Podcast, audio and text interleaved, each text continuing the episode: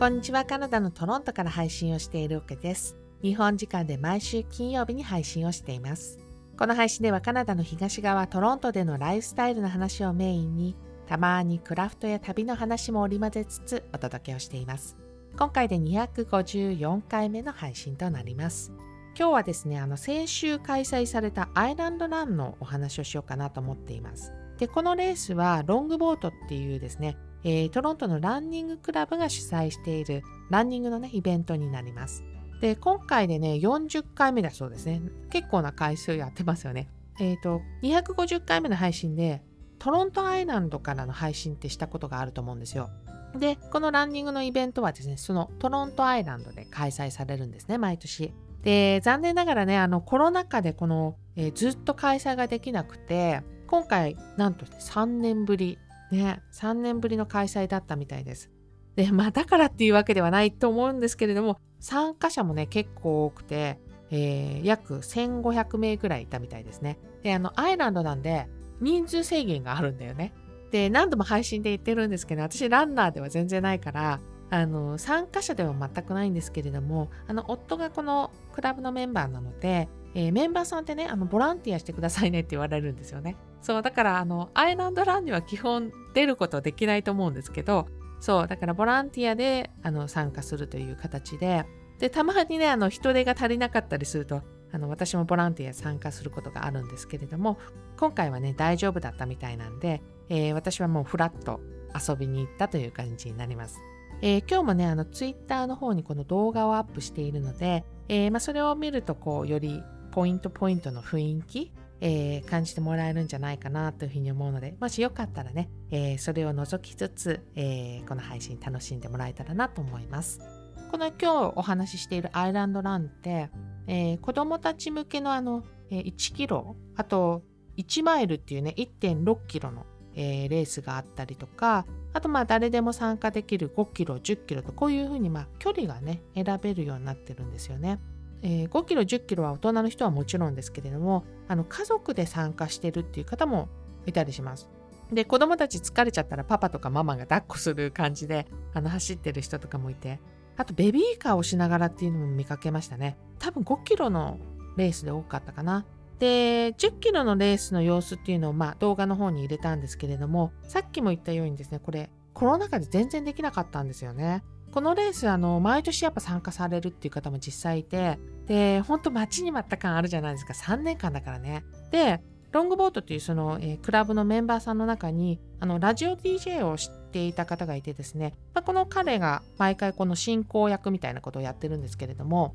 もうね、スタート前から盛り上げるのにがっつり話するし、そう、すごい話してました。あの、フリートークでね。あと、スタート前、ちょっと直前になると、えー、バグパイプの演奏が始まって、で、もうスタートの合図とともにですね、もうちょっとしたなんかお祭り気分で、もうすごい盛り上がってました。で、ここでね、あの面白いことがあって、で、参加者のまあ家族の人たち応援でこうスタートラインのところにね、集まってたりするじゃないですか。で、一緒にワンちゃんが来てることがあるんですね。で、ちょうどそうだな、なんか、我が家にいるぐらいよりも一回り大きいぐらいのえー、薄茶色のプードル系のワンちゃんがいたんですね。もうすぐあのスタートだよのタイミングで突然逃げ出しまして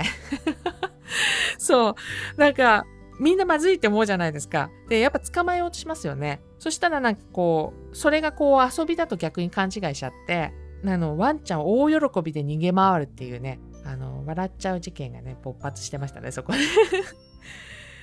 で、ランニングイベントでこう観戦してていいなっていうふうに思うのがなんか知らない人が知らない人を応援しやすいかなと思っててなんかゴール付近でねこう拍手とか湧き上がってるっていうのはもちろんなんだけどあの途中のエリアとかでも声かけたりしてる光景あと拍手してたりする光景って見かけますしでなんか今回あのさっき言ってた子供たち向けのレースまあみんながみんな速いわけじゃないじゃないですかね。速い子もいるけど、あんまりこう得意でない子も出てたりするわけですよ。で、そうすると、なんかちょうど私が見たのはゴールから少し離れたエリアだったんですけども、もう最後の方の数人とかがですね、もう諦め気味でね、こう走ったり歩いたりしてるんですよね。で、そうするとなんかこう、周りに行ったあの応援してる人とかがもう少しだよみたいな感じですごい拍手とかしてたりして、で、多分ね、全然つながりないと思うんですよ、その子供たちとは。なんだけど、なんかね、そういうの見ると、あ、いい空気流れてるなっていうのをすごい感じたりします。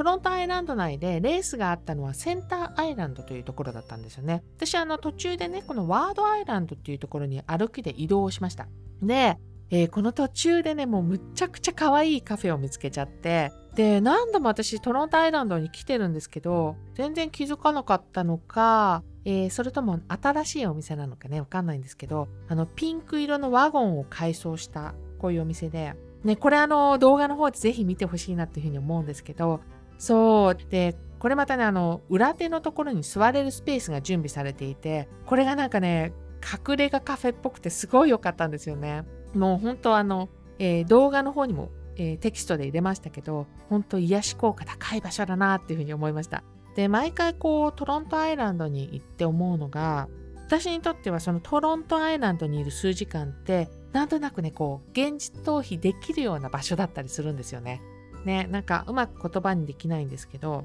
なんかこういう場所を一つ持っておくのはいいのかなっていうのはね、えー、毎回このトロントアイランドに行くと思うことの一つだったりしますね。